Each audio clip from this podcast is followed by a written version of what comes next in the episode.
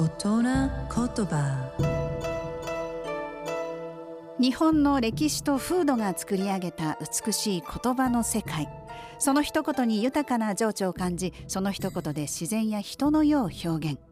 創造と破壊を繰り返してきた言葉たちから毎週一つピックアップ。その独特な表現を味わう大人言葉。今週の大人言葉は山滴る。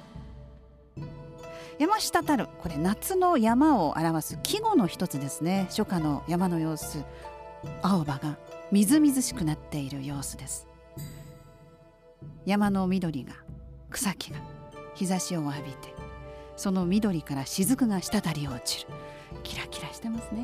生き生きしてますね。こう自然の力強さとかあと爽やかさなんかもね伝わる。そんな言葉です。